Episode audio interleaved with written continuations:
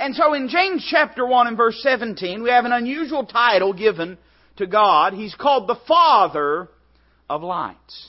And we're told some things about His blessings upon us. Now, I want to ask you a simple question. How many of you believe you've been blessed in your life? You believe that? Alright, then this message applies to you tonight. It applies to me as well because I know that God has blessed me. And I learn a few things about these blessings from this verse. I just want to give them to you very quickly. Let me say that we learned something about the provision of God in the first few words. Notice what it says again. Every good gift and every perfect gift is from above. Now, let me say that every good thing that you and I have in our lives, we owe to the Lord Jesus Christ and to God the Father. There's not a single pleasure that we enjoy. There's not a single benefit that we experience, but what it's come from the hand of God. I, will tell you a good a good theology lesson. I said this, I think, in senior saints. They looked at me like I was crazy, but uh, I'll tell you a good good theology lesson. If if you just if you just take what our president believes about government and apply it to God instead, you'll have a pretty good the- theology lesson. Amen. Yeah, you're looking at me like I'm crazy too. That's all right. You're crazy and I'm crazy. We're both crazy. Maybe we can just get on the same frequency and we'll get along pretty well. Amen? If you just take what our president, and I'm not, uh, listen, I'm not being political. There's no question with the statements that he's made. He has pretty high esteem of government. That's fine. A lot of people do. That's his choice. But I'm just merely saying what he believes about government, if you apply that to what you believe about God, it'll straighten you out a lot. For instance, can I tell you something that he, he so kindly said to us? Yeah, and you remember this was on the news, and I know you watch the news because I can see the worry lines on your face. But you remember he said this, said, you didn't build that. You remember when he said that? How many of you remember when the president said that? Said if you said if you've got a business, if you got something like that, some of you are afraid. Hey, the NSA ain't in this building. I'm sure they're listening to what we're saying, but they can't see you. Don't get nervous. But you remember when he said something along those lines. He said, if you've got a business, you didn't build that, somebody helped you. Well, let me just adjust him a little bit. I, I appreciate those that work hard and have started their own business. There's lots of folks that have done it without the government's help. But let me tell you something. There's nobody that's done it without the Lord's help. Nobody that's done it without the Lord's help. The very fact that you have health in your body to do anything is indicative of God's blessings upon you. What's the difference between you and somebody laying down in the hospital bed right now? Except God's favor and God's blessing. Uh, there's a lot of folks, and by the way, you know, we, we, I don't know if you realize this, but we, sometimes we have old people in our church. Do you know that? And, so I'm not going to say who, but we, you know, but some of you, you, you've helped bury people younger than you. Some of you, you've worked with folks, and they're, I mean, right now, their, their body is laying in a graveyard somewhere, and you're sitting here tonight. What's that except the blessing of God? Every good gift. There's not a thing that you have but what God has blessed you. Now you say, preacher, I know that, I know that, get on. Well, there's a, there's, there's a difference between knowing it like you know it in a Hallmark card and knowing it for real in your life.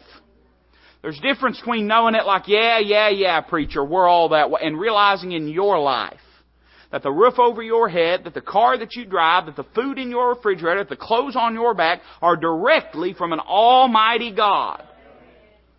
Now that'll change your life when you gain and, grasp that. We see that every good gift, then I like this. Look, we learned something about the blessings of God here. Not only every good gift, now we know what a good gift is, but what's a perfect gift? Every one of you, you, you probably grasp for that when days like today come around. Ain't no telling how many wrench sets, how many fishing rods, how many Tabasco neckties were sold across the country in the past three days. And fathers are notoriously hard to buy for. You know why? If we want something bad enough, we just go buy it. Amen? You know? And so the only thing you can buy us is the stuff we don't want. Otherwise, we own it. Or something too big for you to buy. People, you know, sometimes people ask, what do you want for your birthday? Well, new car. Be nice. You know? I got everything else I really want. You're always looking for the perfect gift. But that word perfect doesn't necessarily denote perfect in that sense. It doesn't necessarily denote appropriate per se. But we understand that that word uh, has the connotation of maturity with it. Or could I just give you this word? I think if I say this word, you'll understand what I mean. The timing of a blessing. You see, some of you are raising a garden right now. And uh, you, you've been waiting for things to get matured and perfect. You've been waiting for them to get just to the right level of ripeness. Now that tomato or that cucumber, whatever it might have been, it had all the components to be what you wanted, but you had to wait for the right timing. You pull it off too early, and it won't taste good. You pull it off too late, it won't taste good. It's got to have the right timing. Let me say that the blessings of God are that way too. God has a miraculous way of being on time, but not according to my time every time. I don't know how He does it, but it always seems that He does things in a way I don't expect, at a time I'm not looking for, and it's exactly what it ought to be. And it's a good lesson in your life. If you just look back, you ought to do this sometime. You ought to make your journal of times that you would have messed up if God had let you have your way. And it might change your prayer life, and it might change the way that you live for the Lord Jesus Christ. If you just sat down and jotted down, if I'd had my way, this would have happened. Boy, I'm glad it didn't. If I'd had my way, this would have never happened. Boy, I'm glad that it did. Because you see, the things that God gives us, He don't just give us the right thing, He gives it to us at the right time. Uh, let me tell you something, a, a blessing given at the wrong time can ruin a person more than it can help a person. I can describe to you myriads of people that God blessed them in some way, put a little money in their pocket. And by the way, you do the math. It, it, and I'm not going to get up here and preach on lottery because I'm scared. I don't know how many of you are scratching off tickets and I don't want to know about it. I mean, that's funny, but it's true too. Amen. but uh, do do a little search sometime on people that win the lottery and what happens to their life afterwards. The vast majority of them, their life crumbles. You know why? They're not ready for it. They're not ready for it. All of a sudden, they get relatives come out of places and and uh, all of a sudden they go out and they blow money. You see the same thing happen when people get settlements a lot of times because a blessing at the wrong time can ruin a person. Let me tell you something. I wouldn't trade anything for God's timing. Now that makes a commitment. That takes a commitment. You've got to make up your mind that when you're impatient, you're going to trust God. You've got to make up your mind that when everything looks like there ain't no time left, that God's the one with the watch that matters, and He knows how much time is left. That takes commitment. But you'll find if you'll trust God's timing, it'll always be right. God always gives us what we need and when we need it. Sometimes the blessing that He's given us is greater than, the blessing on the inside is greater than the blessing on the outside. One of the big issues that I take with so much of the, the prosperity gospel preaching uh, that, that pollutes much of TV and radio is that it belittles the spiritual blessings of God. As if the greatest thing God could ever do to you would be give you a new house or a swimming pool or a car. Let me tell you something. God wants to do things so much greater than that. And it ain't got nothing to do with a stitch of clothes, and ain't got anything to do with a new TV, and ain't got, it's got to do with saving your family. It's got to do with you being wholly dedicated. It's got to be, it's got to do with having the joy of the Lord in your life. And those things far outweigh any kind of temporal things where moths eat and where rust corrupts and where thieves break through and steal. I'm saying this, that God's timing is exactly what it needs to be. And oftentimes, what He was doing in my life had less to do with that which I could see and more to do with that which I couldn't see. God was molding and moving and shaping me on the inside, and I was um, sometimes even unaware of it. But afterwards, I realized that God wasn't just preparing my circumstances, He was preparing me. God has a will, and it's perfect. It's perfect. So we learned something about the provision of our blessings. But notice the person of our blessing. I think this is important. It says that every good gift and every perfect gift is from above and cometh down from the Father of lights. That's unique language. In fact, you won't really find that name anywhere else in the Word of God. But he's called in the book of James the Father of lights. Now, we learn two things. One, we learn something about where our blessings come from. They come from the Lord. But we already dealt with that, didn't we? They come from above. And if they come from above, they're coming from the Lord. But the Lord's trying to teach us something about His person with this name that is given. I, don't believe, now, there's a lot of ways you can understand that phrase, Father of Light. Certainly, He is the Father of illumination. Uh, we can't understand or know anything apart from God revealing it to us. But I don't believe that's really what the Lord's trying to tell us. Certainly Christ is the light of the world. And we, if we've been born again, we're the light of the world as well. And if we've been born again, then He's our Heavenly Father. And in that sense, He's the Father of lights. But I don't think that's what it's trying to teach us. What I think the Lord is trying to teach us here is this that the same one that flung the stars into the heavens and turned the sun on and began the moon to spinning is the same one that blesses you and I. Now, you describe to me anything more consistent than the stars in the heavens, than the sun that shines, or than the moon. When it talks about the lights in the book of Genesis, chapter 1, it talks about the lesser light and the greater light. Our God is the God of these lights. It is His nature that keeps them consistent and persistent the way that they are. I'll not dive deep into this, but I think it's worth noting here. Do you understand that all of creation is based upon the, the integrity of who God is? Because the worlds were framed by the Word of God. God could have created the world in any way that He had chosen, but it, He chose to speak. And He said, let there be. Now the Word of God is the foundation of all truth. It's the pillar of all that is true. That which determines what is right and what is wrong is found in this book.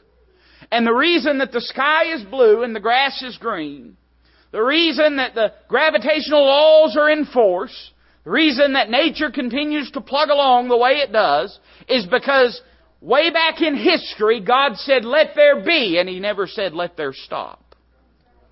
And so it's still being, even on this day that we live. He flung things through the power of His Word into existence. And so His Word becomes the foundation of that creative act. If His Word was to be found to be untrue, how would there be any basis for that creative act? By the way, this works the other way. You can turn the telescope around and make it a microscope if you want to. And you can ask yourself this, how do we know the Word of God is true? Because the planets are still spinning. It's how we know that it's true, that it's perfect. It's how we know. Some folks say, well, what about man? Man has polluted it. Hey, let me tell you something. Man can't pollute what God has preserved. It's one thing for God to create something and then allow man to pollute it. And there are things that he, but God said He'd preserve His Word. And if God says He'll preserve it, He'll preserve it. And that doesn't mean just a, a, a bit here and a bit there and a piece here and a piece there. Nobody knows what it means and nobody knows what it is and nobody knows how to put it together. That's not preservation. You see? If I tell you I'm going to preserve something, I'd say the Declaration of Independence has been preserved, wouldn't you? If we can keep them people in Hollywood from trying to steal it in their movies. Now let me ask you something. If you were to go and to cut it into a thousand pieces, would it still be in existence? Of course. But would it be preserved? Ooh, I think I heard some of you thinking there. I heard the hamster climb on the wheel and it creaked a little. If you went and cut the Declaration of Independence into a thousand pieces, would it still exist? But would it be preserved? Would it be preserved? Come on, you know the right answer to this. No, wouldn't be preserved. By the same token, it's not enough just to say that the Word of God exists. If it's not something we can hold in our hands, that we can hide in our hearts, that we can eat like the bread from heaven, then it's not been preserved.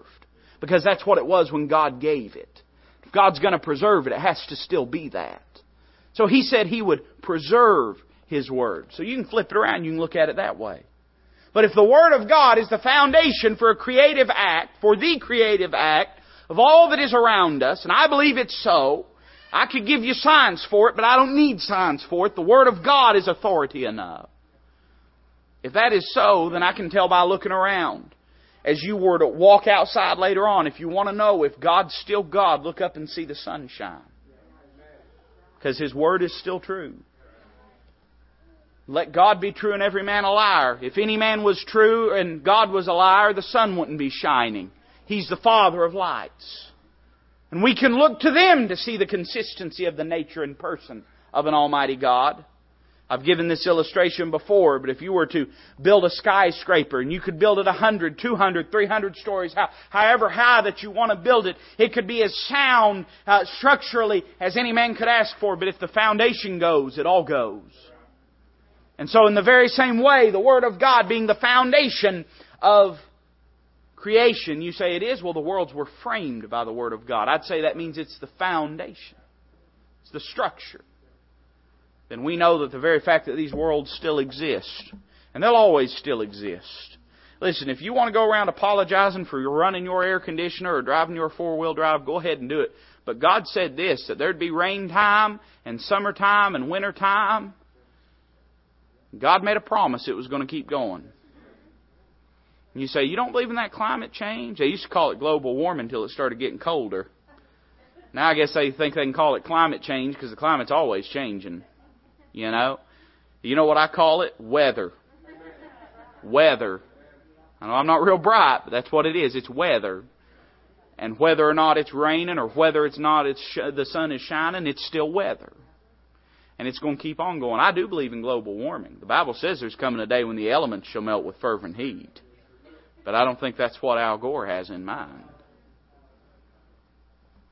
so you believe what you want to. But this world has an expiration date on it known only to the mind of God. When He's ready, the elements will melt with fervent heat. But until then, we can look around at creation and see that God is faithful. We can see that His character and His person is pure and spotless and consistent and persistent. He's the Father of lights. And if He can keep the lights to shining, I believe He can keep me in the blessings that I need and keep providing for me and doing for me that which I need in my life. So we see something of the provision of our blessing, and then we see something of the person of our blessing. And then finally, and I'll say this and be done, we see something in the promise of our blessing. Now let me say this, my blessing does not necessarily have anything to do with the things that I do. Now I do believe God punishes disobedience. I believe He chastises us, and I do believe that God responds with blessing to our obedience. You say, I thought you just said that He didn't do that. No, what I said is this, that my person has nothing to do with that. I don't deserve any of the blessings of God but they are based upon God's immutable nature. That God has made some promises. And those promises, many of them are conditional. But if we meet those conditions in obedience to Him, His promises are yea and amen. Right? And we learn this about His nature and about His promise. The Bible says, with whom is no variableness, neither shadow of turning. It tells me two things about God's nature that I need to know for hard times. One thing that it tells me is he's consistent because there's no variableness in him. No variableness in him. You know what variableness is, don't you? When you bought that piece of furniture from Big Lots and you went to put it together and all the screw holes were in the wrong places, that's what they call engineering variableness. Right, Brother Al? Somebody didn't calibrate a machine. There's a variableness with it. Uh, it's what politicians call a margin of error. God doesn't have a margin of error. God doesn't have any variableness. God doesn't wake up on one day and say, I'm going to be good to this crowd. Wake up on another day and say, I'm going to be good to this crowd. He's a good daddy to all of his children. You say, but he doesn't bless me like he once did, or something went wrong in my life. Well, you got to remember the blessings of God are perfect. Perfect. So you just hang on a little longer. You'll see what God's doing in your life. See, that's why this thing's a walk of faith. I, let me tell you something, and I, and I am not. I, I say it more and more and more. I don't know why. I think my wife has tapes that she makes me listen to at night when I'm asleep. I'm a, I'm a deep sleeper, and I think when I fall asleep, she puts headphones on me and brainwashes me. Because I find myself saying all the time lately, I'm not a smart man. I'm not a smart man. I'm not a smart individual. And I just don't think that's coming from me. But I've heard her say that. So I have every reason to think that uh, that it might be coming from her.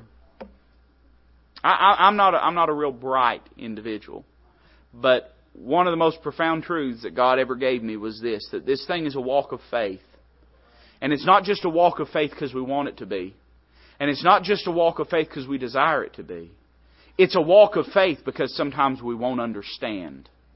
And if we're going to keep walking, we're going to have to walk by faith. Because sometimes this thing ain't going to make a lot of sense to us. Sometimes there'll be things going on in our life we can't figure and we can't reckon. Sometimes it'll seem like we're doing everything right and everything goes wrong. So what do I do, preacher, when I come to that? You have faith. You have faith. Like it or lump it, you're going to have to have faith as you live for the Lord because it's not always going to go how you expect. And so we learn this, though, about God's nature, that there is no variableness. He is utterly consistent in everything that He does. But then I want you to notice this. Look at the last phrase. Neither shadow of turning. Let me say this. It would have been a blessing if it had said instance of turning. And it would have been just as true. There's not an instance of God's turning in the sense that this verse means. But it doesn't say instance. It says there's not even a shadow of it. Not even a shadow of it. In other words, God doesn't wake up tomorrow and decide He's in a bad mood and He's just not going to be God for a little while. You ever had days like that? You ever had days when you woke up, made up your mind that the day started bad enough you just weren't going to be an adult that day and you crawled back into bed? Some of you said, yeah. Others of you said, nope. Got to go to work. God doesn't wake up and just decide it's a bad day and He's going to be unkind to you. You see, everything that God does, He does with purpose. Purpose. We have a purposeful God. And we can have confidence that His blessings upon us are persistent. Even in the midst, there's no shadow of turning. Even in the midst of our rebellion, God's still good to us.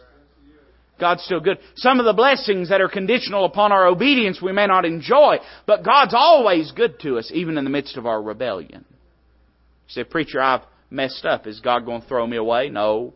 He knew what you were when He saved you, so He won't throw you away. He won't throw you away. He knew what He was getting into. You say, Preacher, I'm going through a difficult time. I'd say that it's, it's safe to say that there's probably folks in this room going through a difficult time. Let me tell you something. God's still good to you. He's still on the throne. You say, when are things going to get better? I don't know when things are going to get better. But I know that what God's doing in your life, He's doing for a reason. So don't give out and don't give up and don't jump ship on God. Go ahead and stick in and stay faithful and trust Him and serve Him. Because every good gift and every perfect gift is from above. It's from above, cometh down from above, from the Father of lights, with whom is no variableness, neither shadow of turning. Boy, don't we have a good God tonight. Amen.